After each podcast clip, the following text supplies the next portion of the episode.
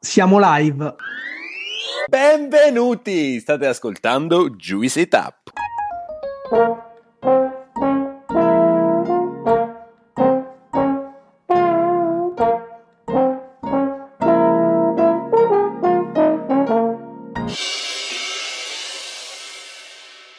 Siamo Alessandro e Gianluca e oggi abbiamo il piacere di avere qui ospite con noi Giacomo Zondini. Giacomo è prima di tutto un caro amico ed è oggi il Beverage Director di Italy San José, store di Italy che aprirà ufficialmente il 16 giugno. L'apertura di Italy San José è attesissima in Silicon Valley e sarà il nono store di Italy nel Nord America. Oggi Giacomo ci parlerà del mondo Italy e nello specifico del mercato beverage americano. Ci racconterà il mestiere del buyer sia in ambito retail sia in ambito della ristorazione. Giacomo, grazie di cuore per aver accettato il nostro invito e benvenuto su Joyce Tap.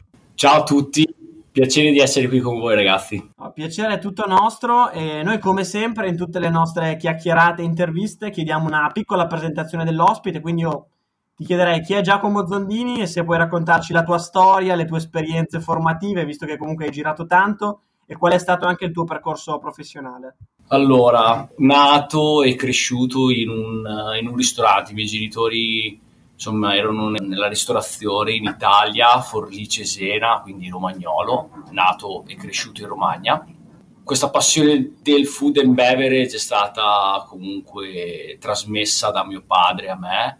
Finito il liceo scientifico ho sempre voluto cercare di scoprire un po' più a fondo quelle che erano i dettagli nel caso appunto del vino. Quindi per quello che ho scelto di fare l'Università di Bologna, appunto di viticoltura e enologia, dove ho concluso la triennale, ed è stata una bellissima esperienza perché ti insegna veramente, è un'università che parla veramente super settoriale di un settore che credo sia magnifico. Ovviamente mentre, mentre studiavo ho cercato sempre anche di approfittare il tempo libero, di avere più esperienza in questo settore, quindi ho cominciato a lavorare come cantiniere in alcune aziende la maggior parte di tempo più speso alla fattoria Zerbina, che è un'azienda a Marzieno, Faenza, e poi, insomma, finita l'università, ho intrapreso questa esperienza in Australia dove ho lavorato come assistente enologo per una cantina Tillins Wines in, nel McLaren Vale, in South East Australia. E lì, insomma, dove poi ho incominciato a fare i primi passi con, con l'inglese, a, a, conoscere bene la lingua e, e conoscere culture diverse, metodi di vinificazione diverse, tutto eccetera, eccetera. E questa esperienza poi che ho assorbito tornando poi in Italia l'ho potuto anche impiegare in altri lavori che ho, che, che ho fatto in Italia sempre, in diverse aziende, anche come assistente enologo, come ancora la fattoria Zerbina e anche la Caviro. E a un certo punto Italy for Lee apre, io conoscevo il capo negozio, che conosco ancora il capo negozio, Paolo Berardi, che cercava un ragazzo eh, giovane che sapesse, che sapesse giusto un po' di vino. E quindi io mi sono sempre eh, insomma la parte enologico mi è sempre appassionato tantissimo la parte della produzione ma piace stare tanto a contatto e avere tanti stimoli e ricevere tanti stimoli da diverse persone. E sicuramente la parte della vendita del vino è quella dove mi dava più questa possibilità invece che dalla parte della produzione e quindi ho deciso di appunto intraprendere un altro percorso sempre legato al food and beverage in un'azienda fantastica come quella di Italy che stava aprendo un negozio nella mia città. Ed ero incaricato appunto dell'enoteca, quindi facevo gli ordini, eh, insomma parlavo di vino, ci vendevo vino, gestivo, curavo la parte dell'enoteca e, e questo è stato per me una grandissima opportunità perché poi mi ha aperto le porte per essere ancora più esposto a stimoli legati, legati ad altre persone, ad altri ambienti, perché poi mi hanno proposto di fare l'apertura di Italy Boston nel 2016, dove ho passato, ho vissuto un anno a Boston, quindi sempre gestendo l'enoteca e poi dopo, passato un anno a Boston, ho fatto l'apertura di Italy Los Angeles, quindi mi sono ritrasferito a Los Angeles dove ho passato gli ultimi cinque anni fino all'anno scorso ed ora in questo momento mi trovo a San José, che è sempre in California, e rimane un po' più nel nord California, dove copro sempre il ruolo di, insomma, di beverage, e però in un'altra città, in un'altra apertura, apriremo il 16 giugno, quindi è presto. Quindi questo è stato un po' il mio percorso, diciamo che sempre il beverage è sempre il minimo comune denominatore rispetto sempre a tutto quello che ho fatto, però con tantissime varie sfaccettature, da quando ho cominciato a studiare fino ad ora, e devo dire che vino scorre nel mio sangue, a quanto pare.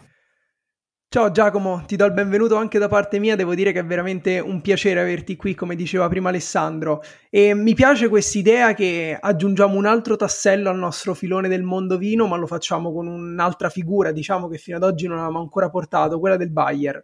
Ci ha raccontato che sei partito da Forlì e sei arrivato in America e adesso eh, sei il beverage director retail e restaurant dell'Italy di San José che aprirà verso metà giugno. E ehm, questo Italy ci hai detto essere l'ottava apertura in Nord America ed è soltanto un passo in più in quella che è ormai l'espansione di Italy in questo territorio dove sappiamo che sta andando molto bene. Prima di farci raccontare un po' il tuo lavoro e um, entrare nel dettaglio di quello che è il lavoro del buyer che ci affascina tanto, ci piacerebbe fare con te un attimo un punto della situazione di Italy sicuramente essendo italiani è un brand che conosciamo, però magari lo conosciamo nella sua eh, dimensione più italiana. Ci potresti raccontare da insider un po' com'è questo mondo Italy e che cos'è che negli anni l'ha portato a diventare un brand globale come quello che è oggi? Sì, certo. Diciamo che Italy racchiude tantissimi, tantissimi tipi di esperienza in un singolo posto. Noi conosciamo nel food and beverage industry, ci sono i retailer, ci sono i ristoranti, ci sono le scuole, e tutte queste sono sempre bene o male separate, nel senso che è un one single business, no? Italy diciamo che le racchiude tantissimi ta- tipi di esperienze tutti insieme.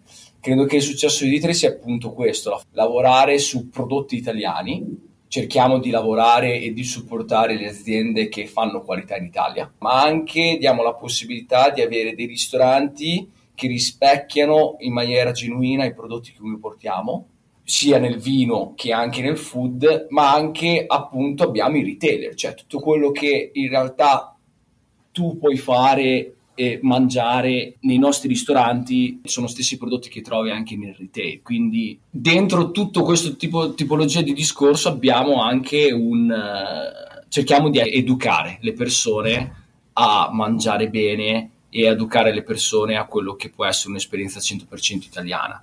Cioè spieghiamo perché il vino è buono e perché noi consideriamo che quel vino è buono, perché quella San Marzano tomato è diverso da altre tipologie di tomato e posso fare, ci sono tantissimi esempi, no? Perché quando le persone poi capiscono l'importanza della qualità è un motivo per loro per fidelizzare a questo tipologia di brand. E non tutti i brand eh, lo fanno così come noi lo facciamo a 360 gradi. Quindi credo che questa sia l'esperienza Italy. Paradossalmente in America ovviamente il made in Italy come tutti sappiamo è, un, un, è molto molto forte no? quindi abbiamo tantissimi americani che viaggiando in Italia e tornano eh, a casa vogliono ritornare a quelle emozioni che hanno vissuto quando erano in vacanza in Italia. Quindi per loro venire da Italy è gioia, per loro venire da Italy è un'esperienza di essere in Italia. Ovviamente Italy America Italy Italia diciamo che funzionano in maniera diversa perché eh, l'italiano è più esposto culturalmente a queste tipologie appunto di esperienze, mentre invece l'americano è meno esposto al food and beverage education e quindi è molto complesso, è più, più, complesso, più si va nei dettagli e più secondo me eh, si scopre, si può entrare sempre di più, però ho cercato un po' di generalizzare un po' quello che è la nostra un po' missione.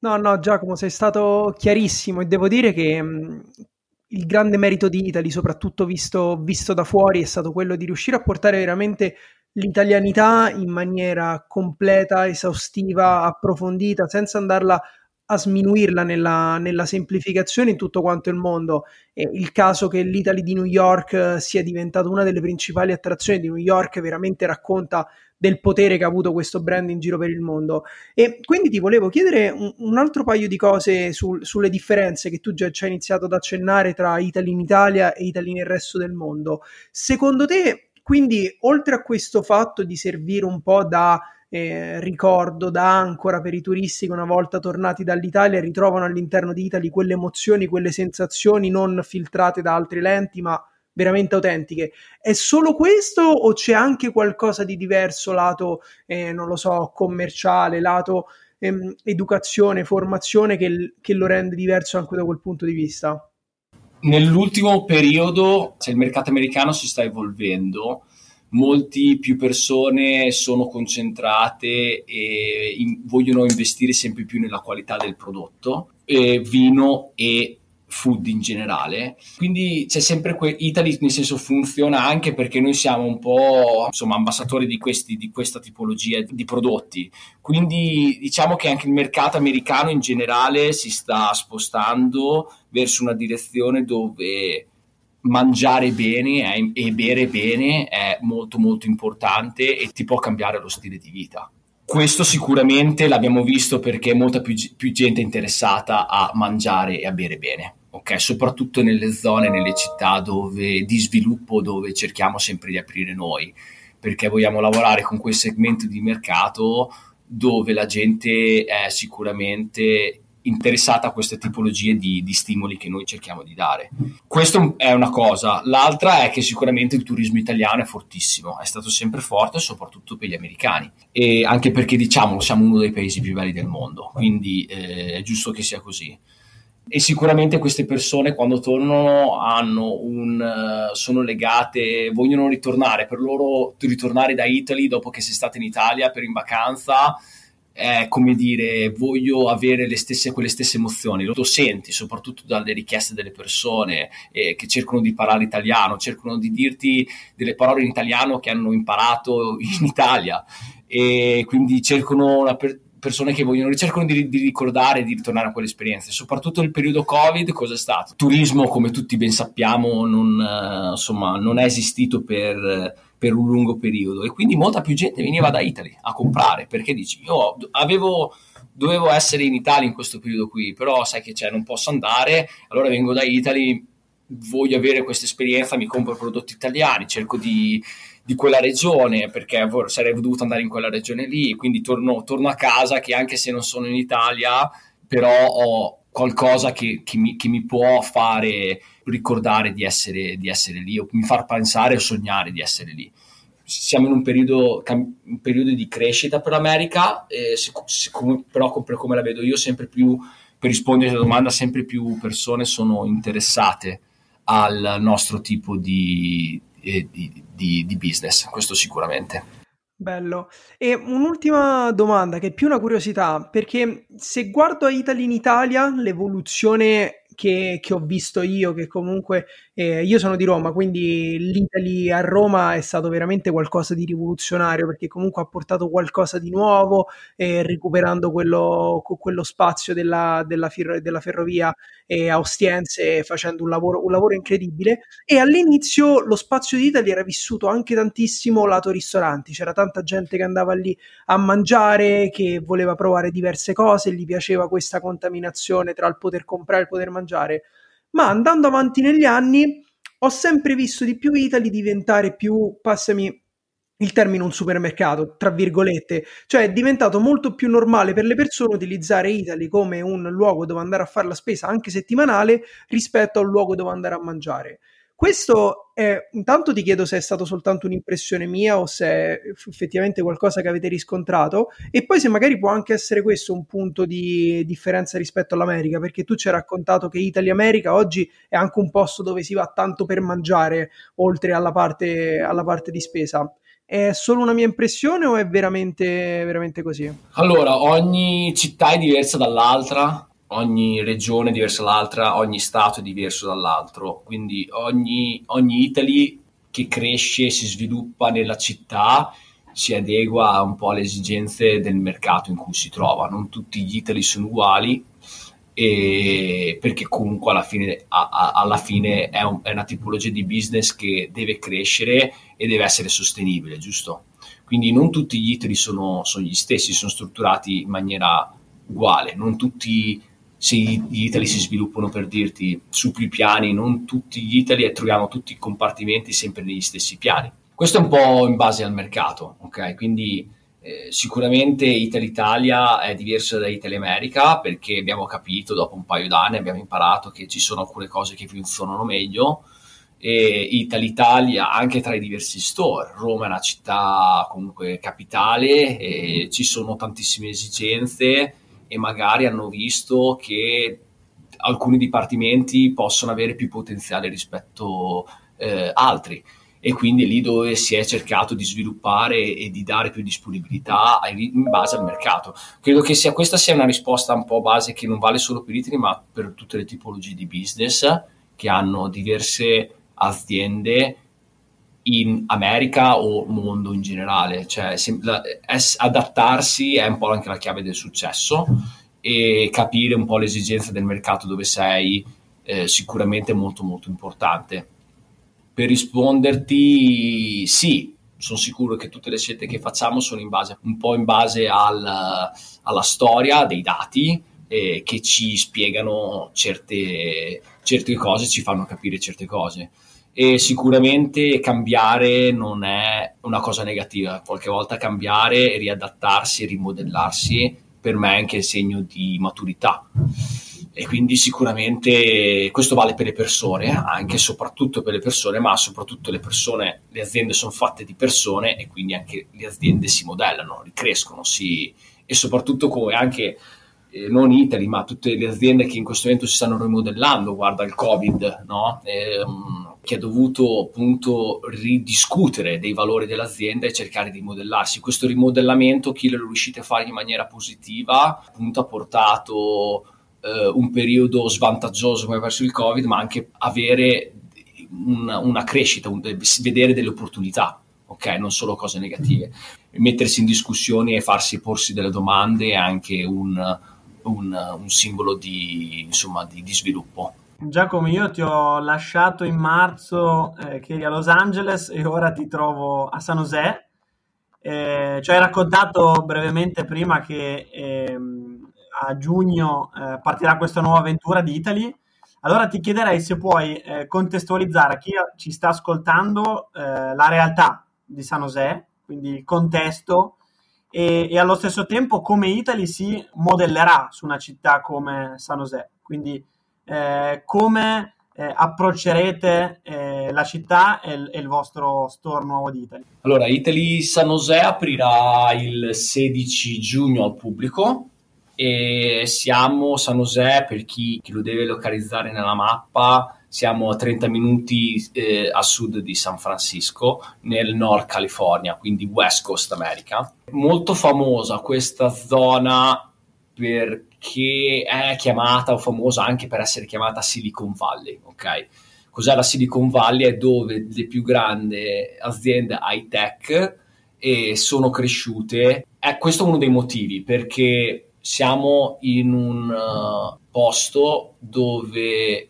poche aziende hanno cambiato il mondo, hanno rivoluzionato il mondo e noi vogliamo essere parte di quelle. Soprattutto c'è da tenere in considerazione un'altra cosa, che siamo vicino a Napa Valley. È la più famosa regione eh, americana di produzione di vino, una delle, ce ne sono tantissime, un po' più sud c'è Paso Robles, ce ne sono tantissime altre, però sicuramente la California è la regione dove c'è la più grande produzione di vino eh, in, in americano.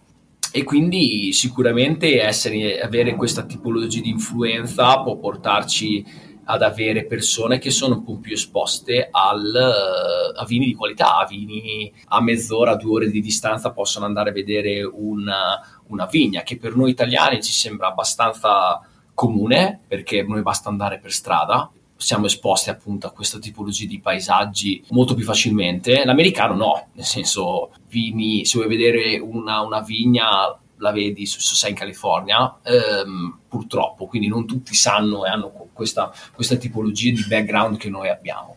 Quindi noi ci modelleremo in base appunto a questo mercato qui, eh, nel senso sappiamo che potre- abbiamo p- potenzialità di avere clientela con, che ha questa tipologia di business, quindi che lavora nell'e-tech, quindi con un altro guadagno pro capite e in più essere anche influenzati dalla California, che la California insomma è uno dei paesi dove il, il farmers market, dove la gente comunque compra local, quindi sono un po' più esposti a queste tipologie di comprare locale eh, perché ci sono tantissime farm qui ma anche esposti al vino perché ci sono appunto tutti i vigneti che riguardano la zona Napa. Napa è una delle regioni più famose americane. Quindi e in base a queste, queste, caratteristiche noi lavoreremo, lavoreremo in base a persone che sono, che sono abituate a bere Napa e cerchiamo di vendere vino italiano. Aziende che magari vogliono fare come non so Netflix o, o Apple che eh, vogliono avere una tipologia di esperienza lavorando nell'high tech non sono non sono molto esperti nel vino e food quindi organizzeremo tantissime classi, ci saranno tantissime, eh, tantissime opportunità di punto imparare, tantissime cose. E quindi questa è un po' nostra, la, la, nostra strategia eh, rispetto ad altri, ad altri, ad altri negozi eh, in, in, America. Giacomo, ci stai facendo venire una voglia incredibile di venire a San José, a San José per l'apertura. No, però da quello che ci hai fatto capire diciamo che la sezione vino all'interno di Italy è sempre rilevante perché comunque il vino rappresenta molto l'identità italiana. Però forse tra tutte quante le location in America questa di San José vicino alla Napa Valley rischia di essere forse veramente il luogo dove la sezione vino per Italy diventa, diventa più rilevante. E quindi utilizzo un po' questo gancio per iniziarci a far raccontare un po' qual è il tuo lavoro che cos'è che fa un beverage director e nello specifico un po' come si struttura la tua giornata, quali sono eh, i tuoi tempi, le tue mansioni, di che cos'è che ti occupi? Allora, la, il beverage director è, una, per, è la persona dentro il negozio che è in carico di tutto il beverage del negozio, quindi tutto quello che è beverage, insomma, eh, è di responsabilità del beverage director soprattutto per quanto riguarda la parte birra, vino, cocktail. Quindi diciamo che la mia posizione è la posizione collante tra corporate, che in questo momento si, Corporate America che si trova a New York, e l'attuale store questo, perché abbiamo tantissimi feedback eh, che riceviamo anche da corporate e queste devono essere inglobate da noi e, e, appunto essere trasmesse dal negozio. Quindi passa da me e devo essere in grado di trasmettere queste, queste direttive da corporate attraverso il negozio.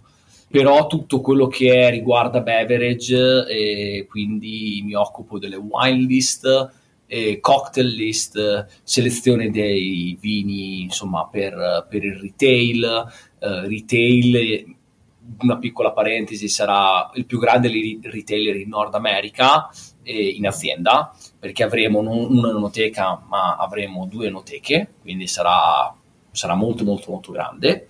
Appunto insomma tutto quello che passa beverage quindi contatti con i produttori eh, wine classes eventi margini prezzi inventario tutto quello che riguarda il marketing per dirti anche non so strategie di vendita come calendario eh, insomma ci sono tocca tantissimi settori sempre legati al beverage, ma al beverage marketing, beverage inventario, beverage, insomma, tantissime cose. È molto, è molto difficile eh, riassumerlo, devo essere sincero. Gio- non fai mai la stessa cosa, non è una cosa ripetitiva. Ogni giorno sei stimolato appunto a ricevere a lavorare con diversi dipartimenti che ti possono aiutare a fare il tuo lavoro in maniera soddisfacente. Hai tantissime persone con cui devi parlare, con cui devi organizzare il lavoro, eh, eccetera, eccetera. Giacomo, mentre parlavi mi è venuta in mente l'ultima visita che ho fatto a Italy Los Angeles pochi mesi fa ed è incredibile come una realtà come Italy all'estero, nel, nello specifico negli Stati Uniti, con persone come, come te, il potenziale che questi store enormi hanno e la responsabilità che questi store che voi avete nell'educare persone vostre locali, turisti, è, è, incredibile. Cioè, Giacomo vi ha citato tutte le categorie di cui lui dovrà occuparsi, quindi pensate quanti touch point Italia ha con il consumatore finale, no? tra ristoranti, bar, store, eh, enoteche, non una, due enoteche quindi l'incredibile potenzialità per il vino italiano di entrare in contatto con i consumatori finali locali che magari non conoscevano fino a, a pochi istanti prima determinate zone, territori. Quindi a me ha sempre affascinato fin dal giorno 1 Italy eh, America e in generale Italy nel mondo proprio per questo aspetto. Ti chiederei, proprio per rimanere in ambito buyer, visto che sei il primo buyer che ospitiamo su, su Juice, quindi ne approfittiamo. Avresti dei consigli per chi ci sta ascoltando su quali sono gli elementi eh, su cui un, un, beverage director, un beverage buyer deve focalizzarsi e anche magari se puoi dirci, sì è vero che ci hai detto hai studiato enologia, ma come ti sei formato in ambito beverage buyer? Perché non, una persona non può diventare il buyer in un giorno di una struttura come Italy San Jose. Ecco. No, certo, eh, sicuramente è un percorso, come hai detto te. Credo la più grande challenge di essere buyer è essere oggettivi. Fondamentalmente, per dirti, faccio un esempio, quando, quando riguarda la selezione retail, no? È cercare di essere il più oggettivo possibile e comprare per rispettare la regione cioè di comprare i produttori che rispecchiano meglio 360 la regione e quel territorio lì. Cioè non è che compro il vino che mi piace, compro il vino che bevo tutti i giorni, compro il vino che conosco solamente. Io cerco di essere, credo l'obiettivo, il challenge è essere oggettivi, perché ovviamente quando si parla di questi volumi non puoi comprare solamente il vino che bevi tu tutti i giorni o che bevi, che bevi a casa, no? Il mio obiettivo è rappresentare la regione, il mio obiettivo è dare l'opportunità alle aziende di poter parlare attraverso la mia selezione. Il mio obiettivo è quando tu, Alessandro, verrai a trovarci, ti fermerai di fronte allo scaffale dell'Emilia Romagna, ti sentirai a casa. Quello è il mio obiettivo. Ti sentirai che l'Emilia Romagna da Emiliano Romagnolo la selezione che io ho fatto con, con l'aiuto di tanti altri colleghi è appunto rappresentativa della regione. Poi magari ci sono vini che non bevi, poi magari ci sono vini che magari non sono de- per te o non sono del tuo palato, però questo credo sia la più grande challenge, essere oggettivi, non entrare dentro personali giudizi, perché non è detto che quello che piace a noi e noi solo è sempre giusto, perché ci sono tante tipologie di persone che piacciono cose diverse e alla fine della fiera noi dobbiamo vendere. Bisogna sempre tenere in considerazione tante cose. Ogni scelta che fai eh, la devi fare con un motivo. Tante cose che si potrebbero fare, a volte bisogna dare priorità a quel tipo di attività che in quel momento lì ti possono generare più fatturato. Quindi la priorità è sempre molto, molto importante perché da, da fare c'è sempre tantissimo da fare, ma sicuramente decidere, capire e capire la priorità in quel momento è un'altra delle capacità che credo che in qualsiasi lavoro, uh, ma soprattutto anche in questo lavoro che faccio io, è, è importante. Per dirti, se abbiamo un budget e dobbiamo comprare del vino, capire il vino che in quel momento e che in quella stagione potrà dare i migliori risultati. Quindi capire il consumatore e agire di, di conseguenza. Questo secondo me è un po' il consiglio che io che io mi, mi, sento di trasmettere a voi, però ci si arriva col tempo, fare il buyer non è, diciamo che non è facile, ma non è neanche così difficile, alla fine non salvo vite, eh, quindi alla fine mi diverto, però sicuramente cerco sempre di basarmi su degli aspetti, eh, dei numeri, degli aspetti concreti che mi aiutano a prendere le mie decisioni, ecco, questo sicuramente. Ci hai detto in maniera molto umile che quello che fa il buyer, che eh, dal lavoro del buyer dipendono fatturati e bilanci delle aziende, perché in base a quello che compri, a come lo compri, eh, poi a fine anno eh, un'azienda, soprattutto nel retail, tira la riga e, e, chiaramente gli utili dipendono molto da, da, dal tuo lavoro, quindi è sicuramente un, un, un lavoro di grande, di grande, responsabilità. Pensi che la tua filosofia che ci hai appena descritto, ovvero quella che io ho trovato eh, eh, a Los Angeles, anche se eh, ora San José eh, avrai un ruolo ancora più importante, cioè quella di eh, rappresentare al meglio i territori, quindi con una presenza di piccoli, medi, grandi produttori, sia anche la filosofia di, di Italia a livello globale, cioè quali sono le dinamiche di acquisto, quali sono magari anche se ce lo puoi raccontare le logiche di negoziazione. Allora, sicuramente da parte corporate vengono stabilite appunto delle linee guida che noi dobbiamo avere. Queste persone che a livello globale prendono queste, queste scelte sono persone molto molto importanti credo Cantamessa a, a, in Italia e Dan Amatuzzi in America sono le due fi- figure principali beverage eh, per, per Italy. Eh, questi sono diciamo i nostri eh, mentori. Ovviamente Italy supporta le aziende e le aziende supportano Italy.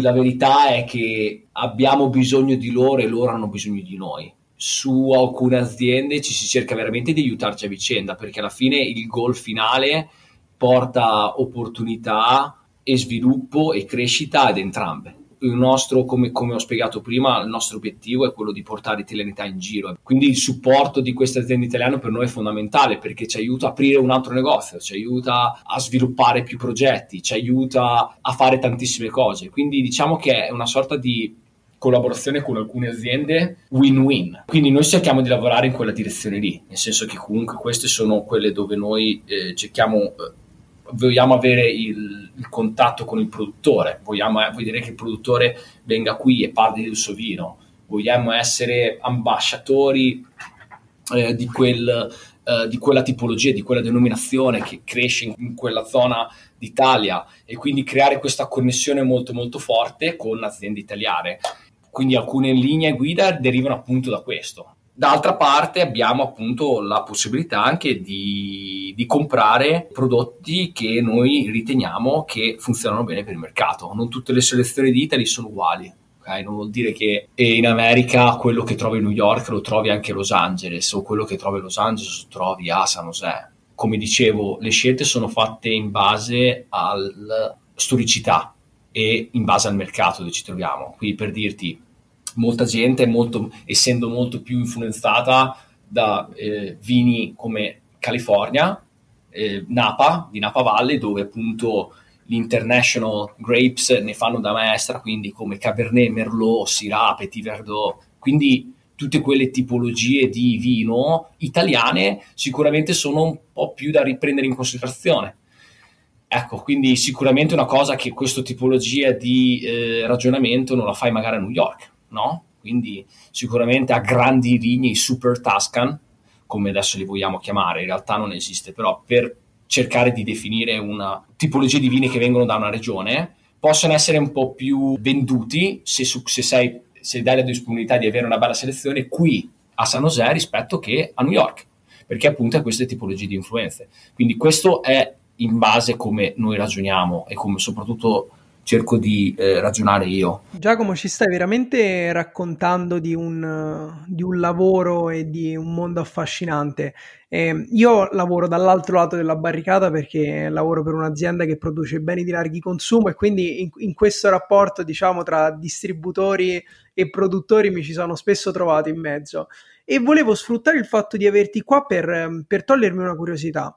Abbiamo visto in Italia, ma in generale nel mondo, che soprattutto nei, nei grandi retail sta prendendo piede questo fenomeno dei, delle private label, che permette ai distributori di diventare in un certo senso produttori avendo un maggiore controllo su quella che è la filiera produttiva. Però quando abbiamo pensato di invitarti qui sul podcast, ho iniziato a riflettere su come questo fenomeno potesse entrare all'interno del, del mondo Italy, perché comunque quando penso a Italy penso a un grandissimo selezionatore di piccoli produttori, di piccole eccellenze, e quindi mi sono posto delle domande se in caso una private label potesse avere senso o meno con Italy. E quindi volevo appunto approfittare della tua presenza per chiederti una riflessione su questo punto. È un qualcosa che Italy sta già pensando a sperimentare? Secondo te potrebbe avere senso? Quello che penso io ad ora Italy colleziona prodotti che vengono da produttori con cui noi vogliamo lavorare. Cioè lo scopo in realtà è proprio quello ed è nato con quello. È nato per supportare quelle piccole, medie e grandi aziende che fanno qualità in Italia.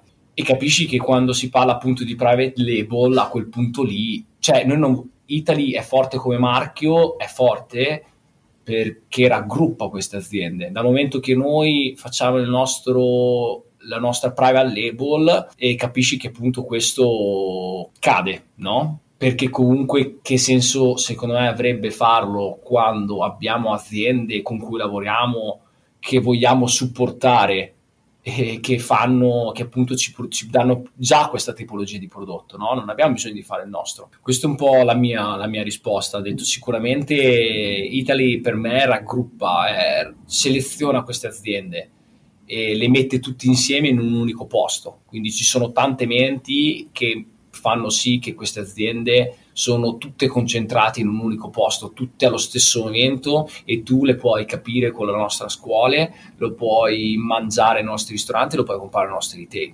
Dal momento che fai private label, diciamo che incomincia questa casa, incomincia a crepare, credo, no? Perché comunque vanno a perdere un po' più il fondamento di quello che è, che è Italy. Però, come ti dicevo, il cambiamento non è sempre una cosa negativa e sicuramente se quelle sono le decisioni che prenderanno sicuramente ci sarà un motivo e sicuramente ci sarà un eh, si farà in un modo in cui il brand non viene denaturato ecco insomma Grazie mille Giacomo per averci risposto. Non volevamo metterti in difficoltà con la domanda provocatoria, ma era veramente qualcosa che in maniera genuina mi interessava. Siamo arrivati alla fine di questa intervista e devo dire che sono molto contento perché siamo riusciti veramente ancora una volta a portare una professione che non avevamo eh, ancora affrontato su questo podcast raccontando una realtà dall'interno super interessante come quella di Italy. Quindi personalmente, ma immagino anche da parte di Ale, siamo stati veramente contenti di averti avuto qui. Prima di lasciarti andare, però, abbiamo un rito, che è questo momento della piccola pasticceria, in cui rubiamo un consiglio a un nostro ospite un qualcosa non ci interessa che sia un libro, un film, un album, ci puoi consigliare qualsiasi cosa vuoi, l'importante è che sia qualcosa che ti ha segnato durante il tuo, il tuo percorso, eh, una lettura un ascolto che ti ricordi distintamente nella tua memoria che ha segnato un momento della tua vita. Interessante credo che è stata una conversazione appunto con mio padre quando comunque quando sei giovane cerchi di capire cosa fare nella vita credo sia un, periodo challenge. Devi capire che cosa vuoi fare no? E, e appunto la conversazione era proprio questo cioè non focalizzarti su tutte le scelte che hai scegliene una perché è difficile prendere una decisione quando appunto esci dall'università per rispetto a tutto quello che potresti fare. L'insegnamento è cerca di capire nella tua vita cosa non vuoi fare, ok? Quindi cerca dal, dal 100% togliere già un 10% perché sai che quel 10% di cose che non vuoi fare già le togli via, no? Quindi in quella maniera lì, togliendo già della tua vita cose che sicuramente non vuoi fare, pian piano incanalerai le tue energie, i tuoi sforzi verso quelle cose che veramente ti piacciono fare. Cioè non focalizzarsi su una cosa in mezzo a tutte le cose che ci sono da fare, ma sicuramente decidere cosa non ti piace fare. Questo è stato un insegnamento che ho ricevuto quando appunto ho finito scuola, le superiori e credo che spero che questo possa essere di insegnamento e che possa essere utile a tante persone che magari possono ascoltare, e che magari si trovano in difficoltà nella decisione di cosa poter fare da grandi. Ecco, eh, questa è un po' stata la mia, la mia, la mia esperienza. Spero di averla spiegata bene, eh, non sono un bravissimo narratore, però spero di aver dato appunto lo stesso insegnamento che mio padre, che mio padre mi ha dato. Ecco. No, l'hai spiegata benissimo e ti ringrazio perché sei uno dei pochi che ha veramente capito l'essenza della piccola pasticceria, ovvero un momento, un qualcosa che sia stato importante per te. L'unico problema è che noi generalmente dedichiamo un post alla piccola pasticceria dove tagliamo un libro, eh, un album, metteremo il numero di tuo padre in qualità di, di consulente. Giacomo, a parte gli scherzi, io ti ringrazio di cuore, ti faccio un veramente un sentitissimo in bocca al lupo per questa apertura. Chi ascolterà il podcast dopo il 16 di giugno, eh, pazienza, però insomma in bocca al lupo, sono gli ultimi giorni e quindi dai, forza, siete un grande team e ci vedremo presto, sono sicuro. Grazie mille ragazzi, vi, vi aspetto qua presto. Ciao. Super. Ciao Giacomo, è stato un piacere. Hai ascoltato Juicy Tap. Per altri contenuti di Juice ci trovi su Instagram e sul nostro sito thisisjuice.net.